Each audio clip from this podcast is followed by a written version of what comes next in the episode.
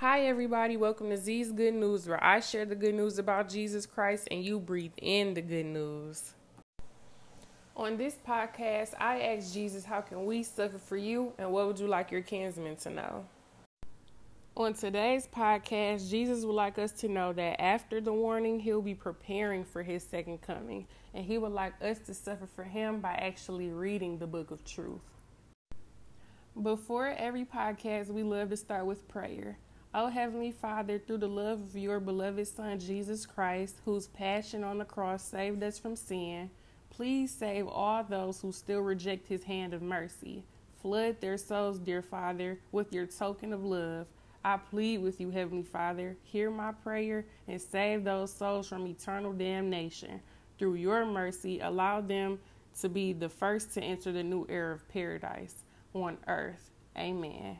We know when Jesus lived during his time on earth, there were people who didn't believe in him, his father, or anything he was teaching. We know in this time before the warning, his children are acting the same way when miracles, signs, wonders, and even warnings before the warnings have been released. He needs us to know that only through our prayers, people with dark souls can be saved. We need to pray intensely for them because if we don't, they won't survive the warning. Now, I know with somebody saying, I'm here to learn more about the warning. Why is she saying I should pray for somebody who obviously deserves to go to hell? First of all, nobody deserves to go to hell, and you should check your ego because you've done some things we both know God didn't find pleasing, but you're still here. Do you deserve to go to hell? Or was God merciful to you to forgive you when you repented and give you a second chance? They deserve a second chance and a chance to see heaven just as much as you do. Some people don't know about Jesus or believe in him, but to get swooped up by him, we're all going to have to bow, confess, repent, and ask for forgiveness from him. I'll be mentioning a prayer to save souls during the warning for you all to recite in the description.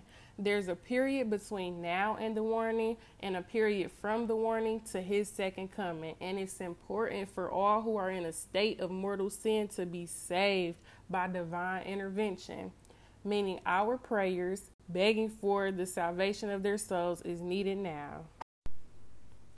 This is going to be the most important event since his resurrection. It's Jesus' intention to bring every last one of us to heaven with him. It's his goal to bring every last man, woman, child to eternal life to live with him for a thousand years. Even if one soul is left behind, his heart would be hurt. Right now, Jesus is looking at us like children in a house with no parents.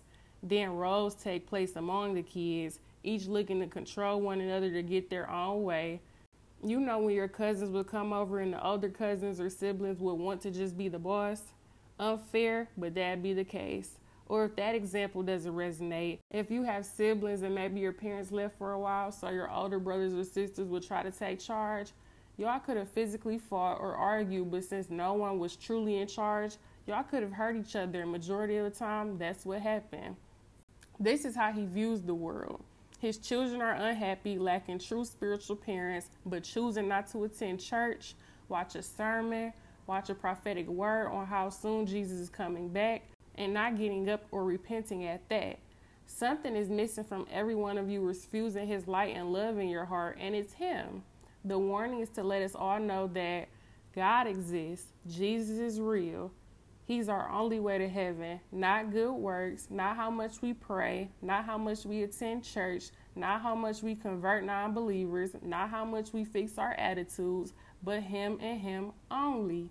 The warning is when a big spiritual earthquake will erupt, a cross will appear in the sky for all to see, the sky will turn red, we'll be shown our sins and the state of our souls before God.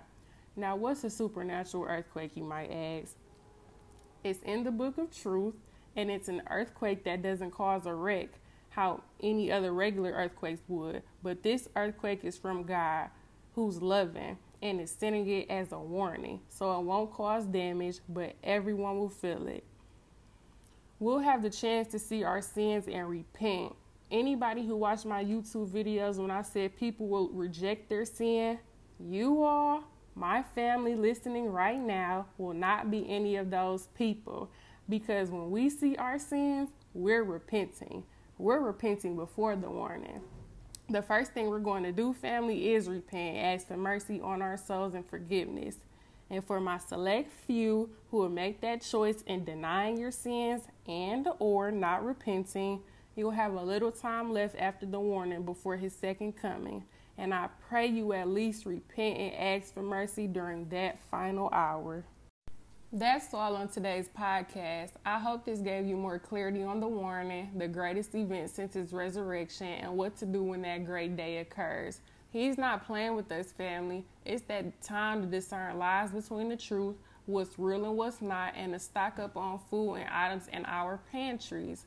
The Lord sent me the Fort Patriot Survival Kit. We got to get with the program, children of God. Stay fully armored, repent now, and every day after listening to this and walk the good walk of faith. We'll chat later, fam. It's Z.